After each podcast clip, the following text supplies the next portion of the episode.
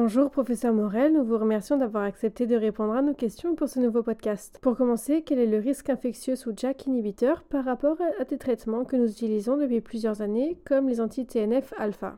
L'étude d'oral surveillance nous donne des résultats très intéressants euh, sur ce risque infectieux sur une durée environ 4 euh, ans de suivi.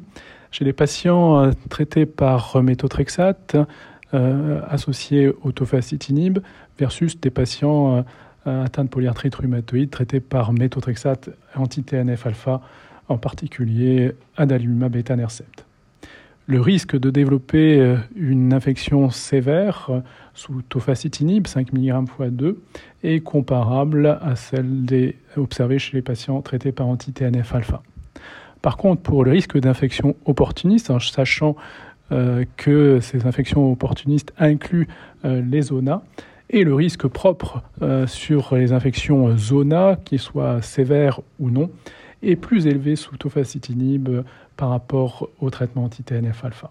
Quelles précautions faut-il prendre à l'initiation d'un JAKI euh, Ce risque infectieux sous JAK inhibiteur ne doit donc pas euh, nous faire baisser la garde euh, concernant le risque infectieux et le bilan préthérapeutique à réaliser avant l'initiation d'un JAKI.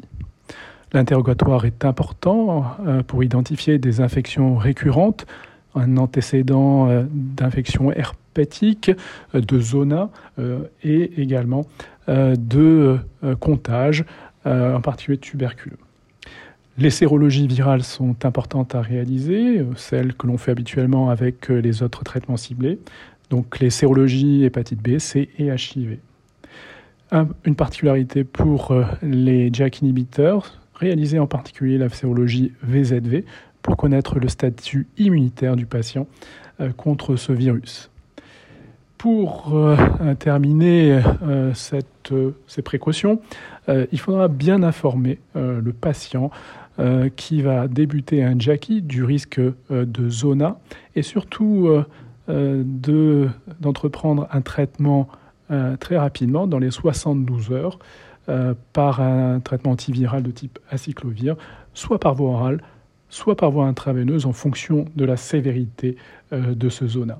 Quelle est la conduite à tenir maintenant en cas d'infection avérée avec des symptômes, en particulier une fièvre supérieure ou égale à 38,5 degrés, des tremblements ou des frissons? Euh, Comme les JAK inhibiteurs sont en prise quotidienne, il est important de préciser aux patients euh, d'arrêter le traitement en cas de symptômes évocateurs euh, d'une infection.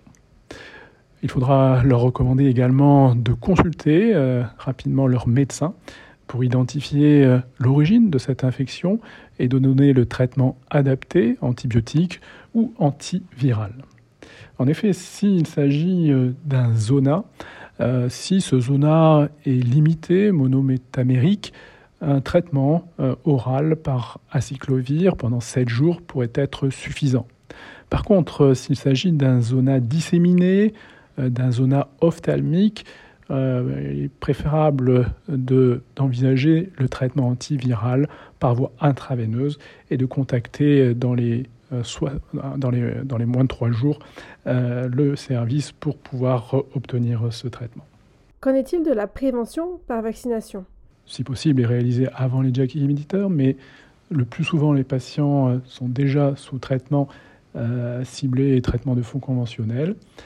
Les vaccins à réaliser sont ceux euh, proposés en population générale, en sachant que le DTP est tous les 10 ans au lieu de tous les 20 ans avant 65 ans. Les vaccinations recommandées en population immunodéprimée, vaccination contre le pneumocoque avec un rappel à 5 ans avec euh, le 23 valent, vaccination annuelle contre la grippe, euh, sans oublier la Covid-19, et également pour euh, les JAK inhibiteurs, dont la spécificité est le risque euh, de zona, euh, une vaccination contre le zona, c'est l'info du jour. le traitement, le vaccin inerte contre le VZV, qui est déjà disponible en Amérique du Nord, en Allemagne, en Suisse, mais pas encore en France en termes de remboursement, serait remboursé en fin d'année 2023. La réalisation de ce du schéma vaccinal contre euh, le VZV avec euh, ce vaccin inerte est un schéma à deux doses euh, avec un espacement d'au moins deux mois entre les deux doses. Ne pas réaliser ce vaccin en même temps que la vaccination contre le pneumocoque 23 valent. L'arrêt du Jackie n'est pas nécessaire pas forcément nécessaire pour réaliser la vaccination avec des vaccins inertes.